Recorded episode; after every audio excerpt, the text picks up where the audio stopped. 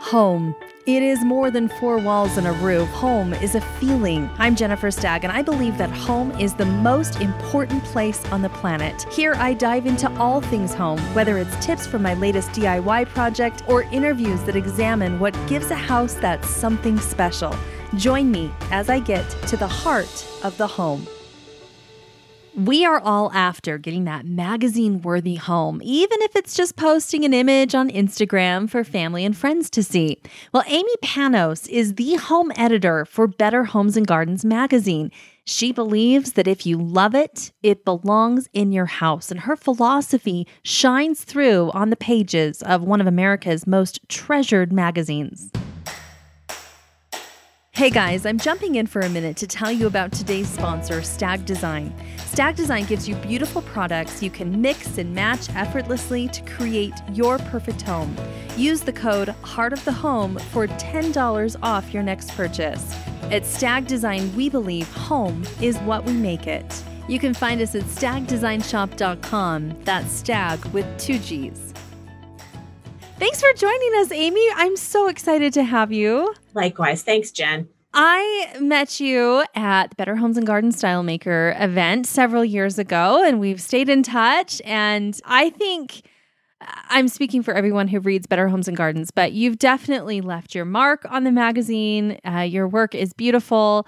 First, tell me how you kind of got involved with home decor as an editor. Well, thank you for that lovely compliment. I can't take, you know, all the credit. Certainly, there's there's a cast of dozens here who pulls together a beautiful issue of Better Homes and Gardens each month. So it's a it's a real group effort, and it's so much fun. Um, so your question about kind of how I got involved with working on home design for Better Homes and Gardens. Um, Meredith Corporation, the parent company of Better Homes and Gardens, uh, is here in Des Moines, Iowa, where I live uh, near my family. And I always, always, always wanted to work for Meredith. So after many years of trying, uh, I finally was able to get a job as a copy editor at traditional home to get that proverbial foot in the door at Meredith. And that led to uh, moving over to the special interest media group.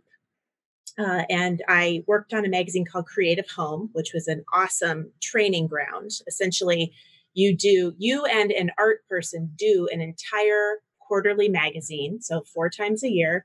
It is your baby and you do it from the ground up and it's just you and your art person. So that was invaluable experience but i always had my eyes on working at better homes and gardens you know kind of the the brass ring um, the biggest magazine the flagship of meredith yeah. corp.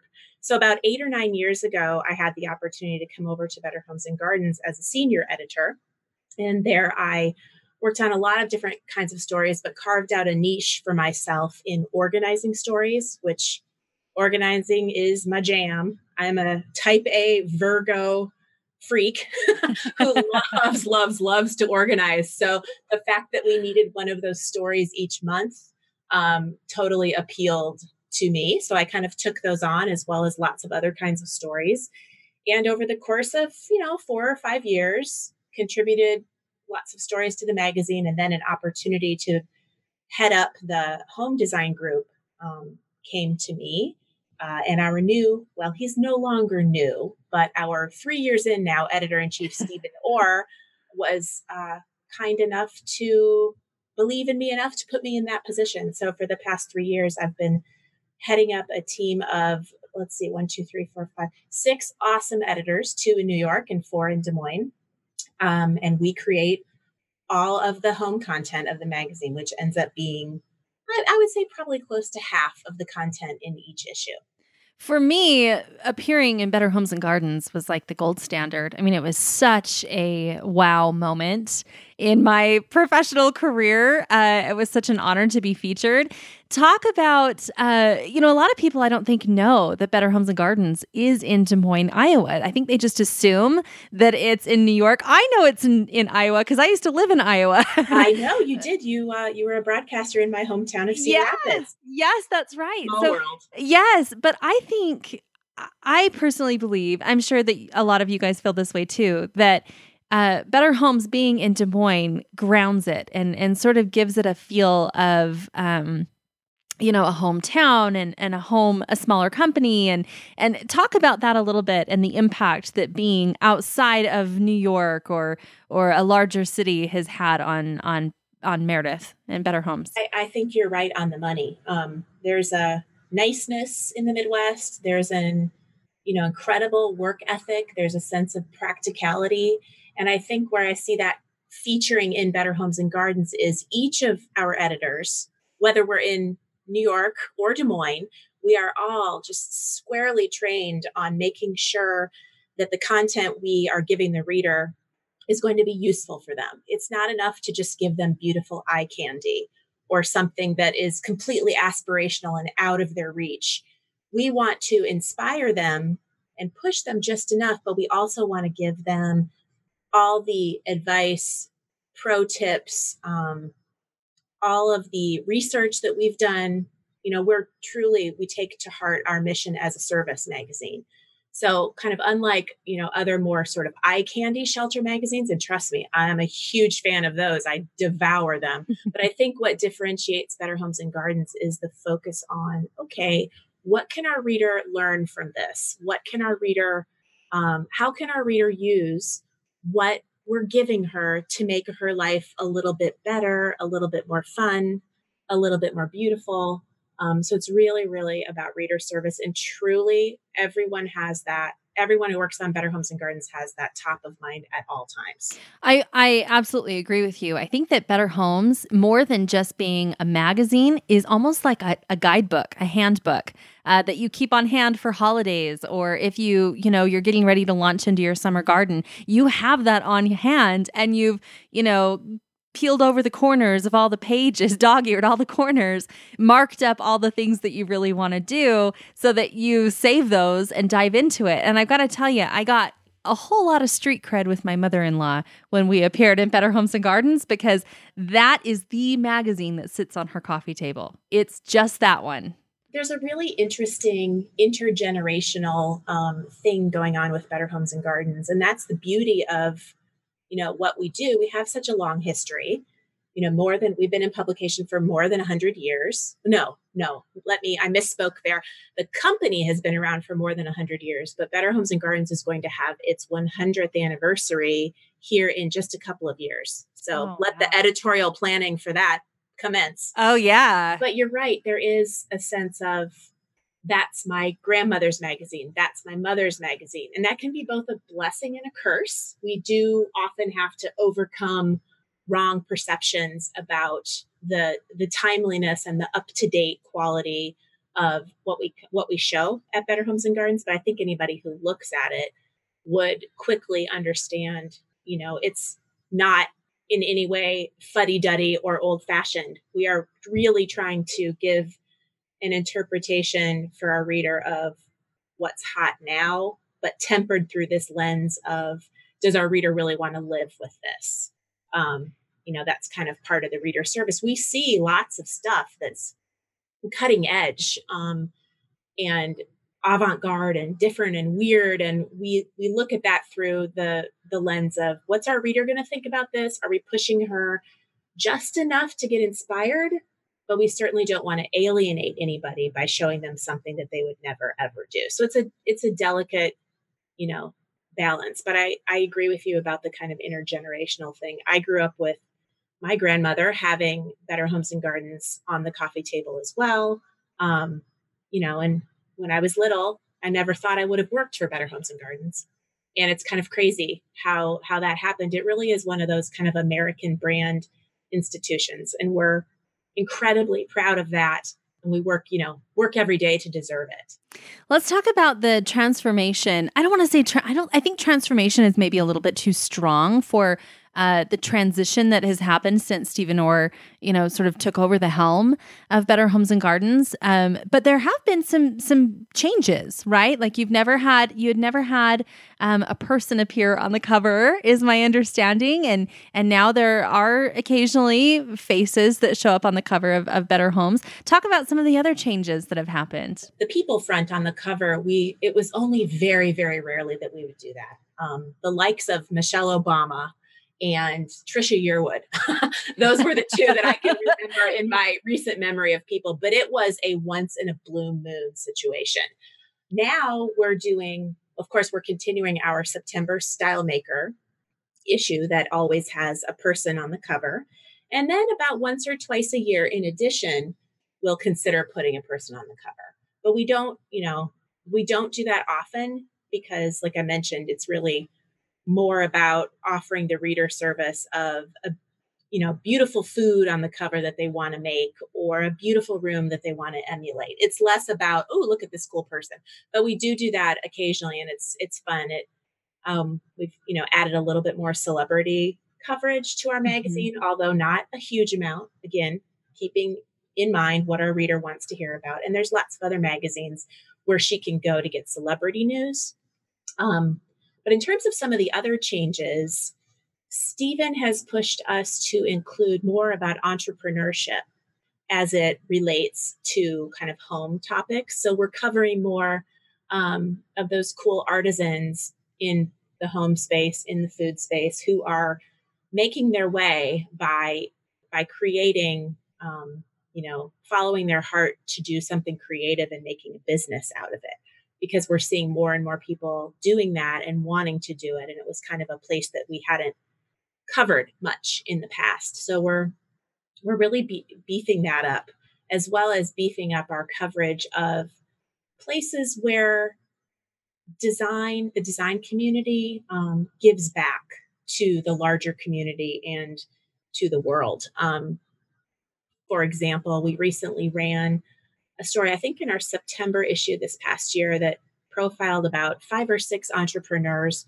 who are creating products with a give back angle in mind. For example, um, a woman who visited Malawi and fell in love with the basket weaving there and also was just struck by the poverty there. So she started a business that imports those baskets from Malawi and sells them and you know a hunk of the proceeds go back to Malawi to back to the art the original artisans who can then you know make their lives better and continue to make their beautiful goods. So we've got our eye on um, both entrepreneurs and give back stories i say are a couple of big changes in addition to all the visual changes and the desire to show more different kinds of decorating more different kinds of spaces um, more apartments, more urban dwellings, different kinds of families, um, trying to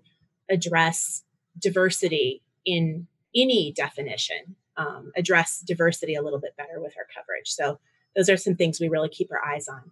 And I hope everybody's noticing that. Oh yeah, I, I mean I think people are definitely noticing. I think it strikes a chord with with a, a younger generation of of house you know housekeepers housewives house um you know people who homemakers is the word i'm looking for. Um I, I do think it kind of strikes that chord a little bit more with them but it also is opens the conversation right with with an older generation. I think you're still kind of keeping that open because there's still a lot of commonalities and things that you can discuss in the book. At least that's what i've noticed you know with my my mother-in-law who's a loyal reader is that that it's opened up conversations like oh did you see this in the magazine? I'm thinking of doing this for thanksgiving or or did you notice this? Or i hadn't you know for her she just moved into a new house and there have been ideas that she's been pulling that she hadn't thought of before. It's giving her a new perspective and then she's asking me about it. Well did you see this? What did you think of this? I hadn't thought of that before so it I think it's been interesting and I think it's absolutely headed in the right direction. Awesome. That's great to hear. I I agree. Again, um, you know, there's enough divisiveness in the country that it's wonderful for us to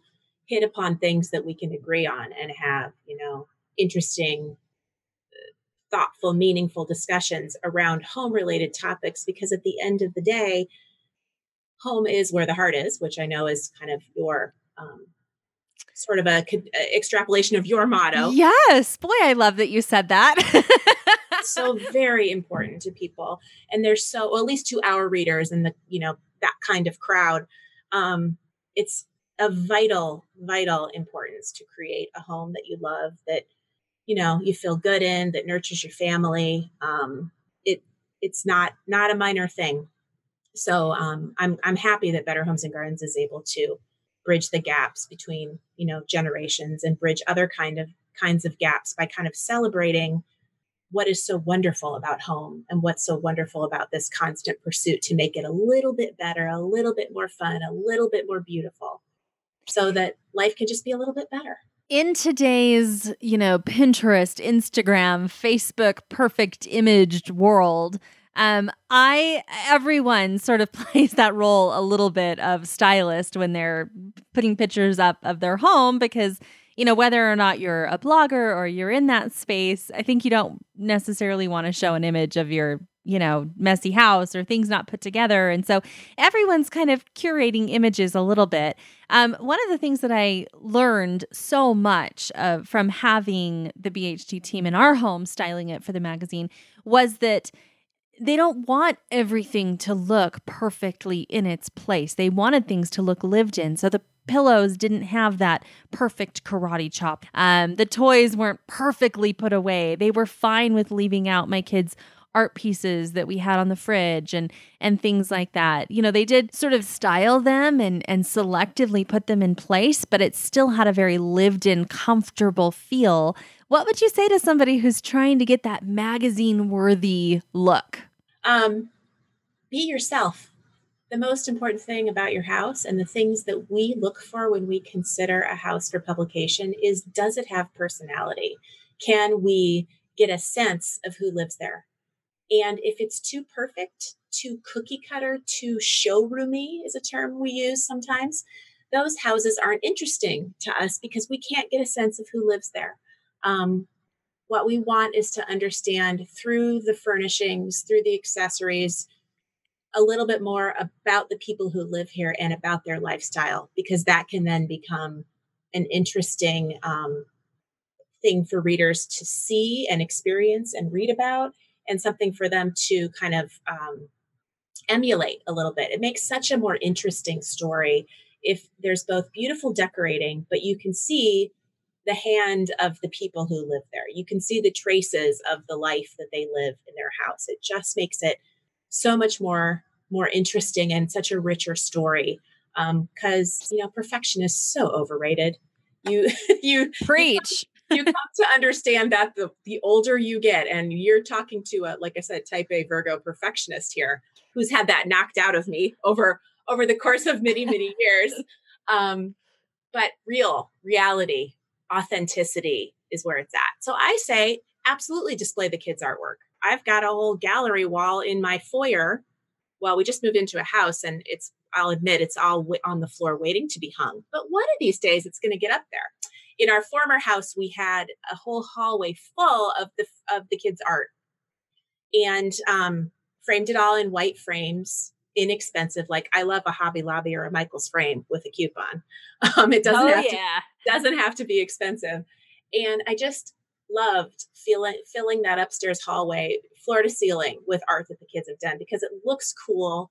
It adds color it adds a sense of personality and it kind of gives the kids a little little thrill when they, you know, feel like their work is good enough and mom loves it enough, um, you know, to put it up on the wall and really celebrate it. So I'm all about displaying the kids the kids artwork um, or any darn artwork you like for that matter I also think it gives it gives your kids a sense of ownership, right? When they think this is my house and I'm leaving my stamp on it as well. It's not just artwork from a store, it's my own personal handiwork. Yeah, and it just feels good to live in an environment that is personalized to you. You know, no one else lives here. It's your it's your space and you can be creative and really let your hair down and, and be yourself at home. And I think, yeah, having things like that, things also like family collections. For example, we have had a run of Florida Florida trips the last few years and always go shelling and i i love to display those shells in glass glass bowls and i stick a little like label in there of what year we got it and what what beach um, nobody else probably cares about my shells or i could go to hobby lobby and buy a bag of shells but i love these because i know our family had such a good time collecting them and when i see them they remind me of that trip so i say display things that are special to your family, no matter what they are. I've also seen like art displays of um, oh our our former awesome food editor Nancy Hopkins saves special menus from special dinners that she's been at and she had them all up all over her office and what a fun and cool reminder of past um, neat experiences you know to display all of these menus and family photos and artwork and it all plays in just really celebrate who you are and your experiences um, and get that out where you and your visitors can see them. How cool. What a neat idea. I think you've given a bunch of people ideas for artwork for their kitchens right now to frame menus. That is such a cool idea. Um, you and I share the love of textiles and pattern and color. So talk about you believe that you know you may have kind of a blah space, but a textile is really going to give it that extra punch and transform your space, right? I do. I do. I say get the neutral sofa so that it can transition with you and handle whatever color scheme or look, you know, you you want to throw at it. Like don't maybe I mean I'm all for a pattern sofa. Buy one if you if you want to and if that's what you love, get it. But you know, I've got the big old beige sofa which looks like kind of a behemoth in the room if you don't jazz it up. So I took um, some kind of indigo dyed curtain panels, believe it or not, kind of gauzy, lineny curtain panels. And I drape those over the back of my sofa, and it gives this great pop of indigo to my largely beige family room, but I'm trying to bring more indigo in there.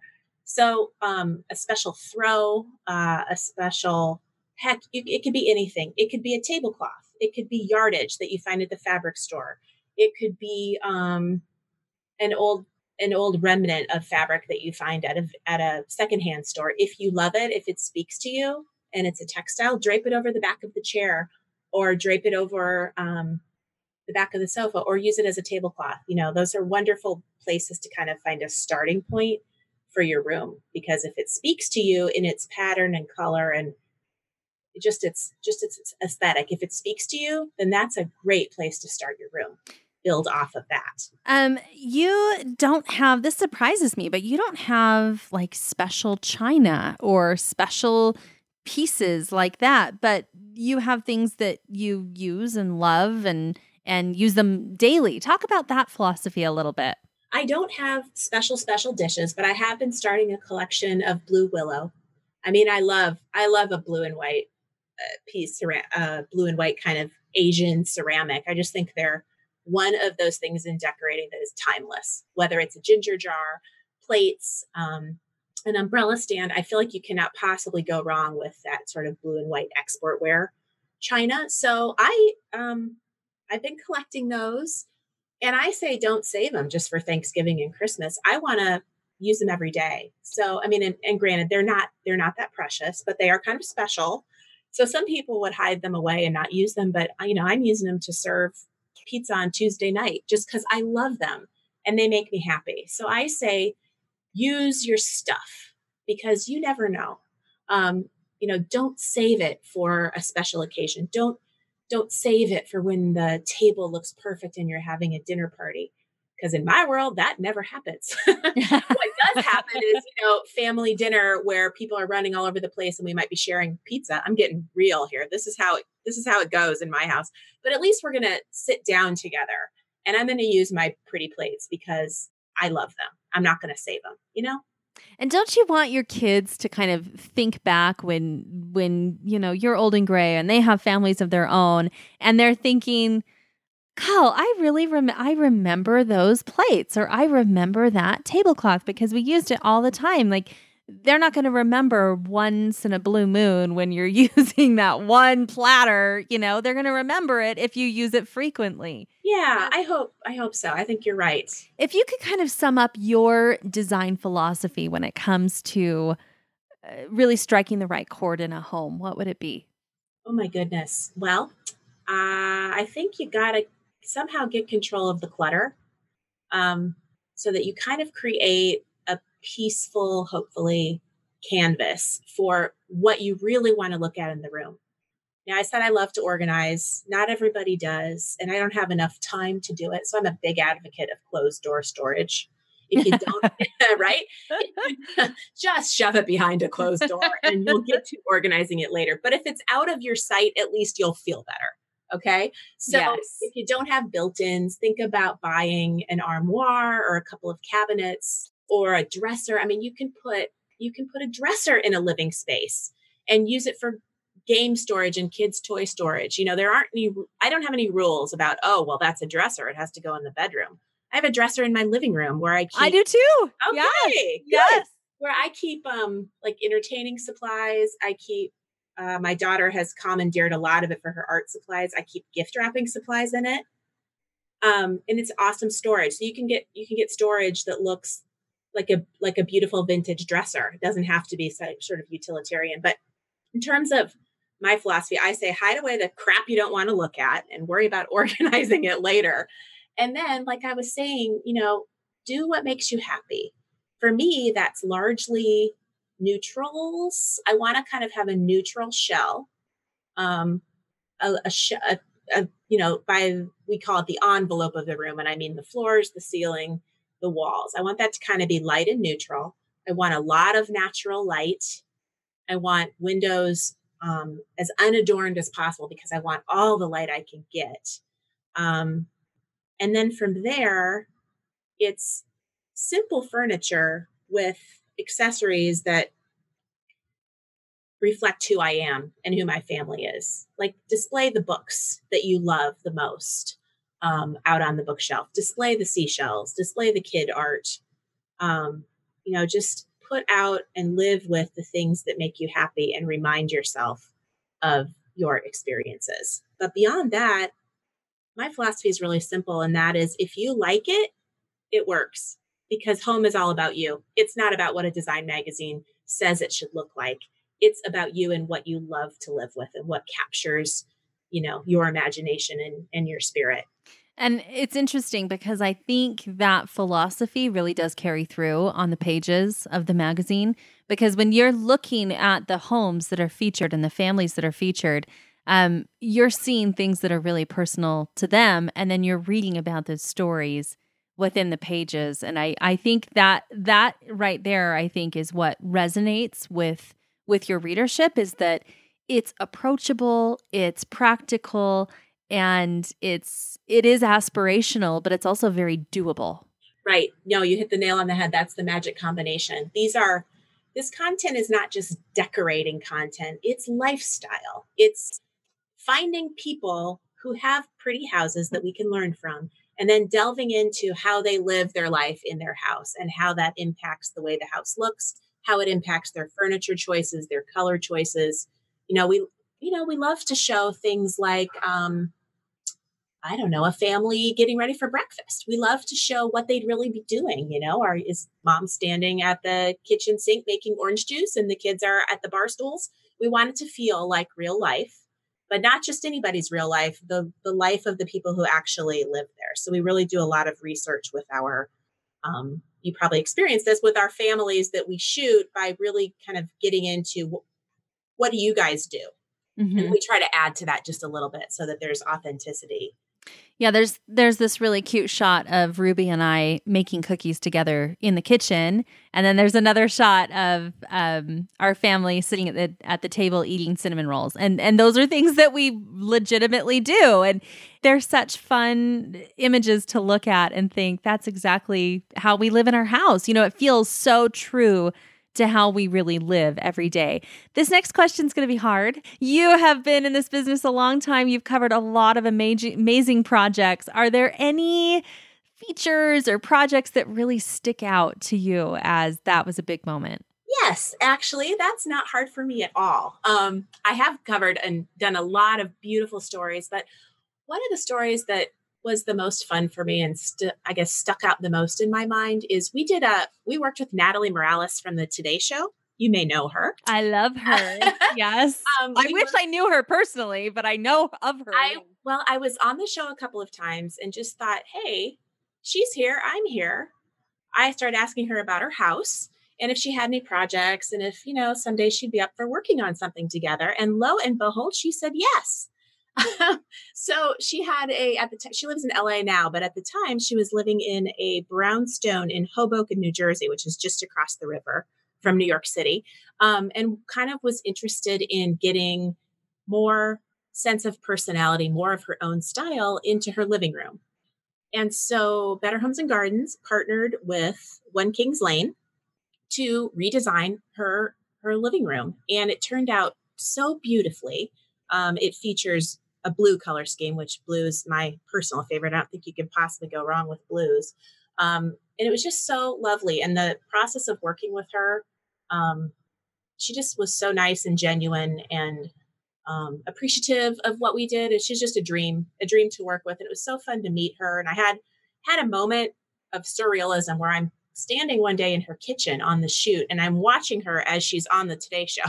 it was like a very meta, weird, surreal highlight of a moment. Um, but I've gotten to meet, you know, meet and work with a lot of really, really cool people um, over over the years at Better Homes and Gardens, and I, you know, treasure all of that experience and truly can say, and I understand how lucky and blessed I am to say it, but I have my dream job, and um, I'm just thrilled when people respond to the work that we do and understand and get it speaks to their hearts what we're trying to do and that is show real people in their houses and also you know educate and inspire people to just make life a little bit better Oh, Amy, you are just the best. Thank you so much. right back at you, Jen. Thank you so much for joining us. It is truly such an honor. You know, I I asked our producer to reach out to you and of course, we've gotten to know each other a little bit, but it is just such a thrill that you said yes. So thank you so much for saying yes. This is my first podcast. what? oh my gosh, I'm so honored. I was nervous. I was nervous there'd be a video component, so I had to clarify that right away. Well, you are just as lovely in person as you are over the podcast airwaves. So thank you so much for joining us. And pleasure. Yes, I hope we're able to feature you again soon. Thank you. I'm Jennifer Stagg, and you've been listening to The Heart of the Home. I hope you'll subscribe, review, and rate this podcast, and tune in next episode for more Heart of the Home. Thank you so much for listening.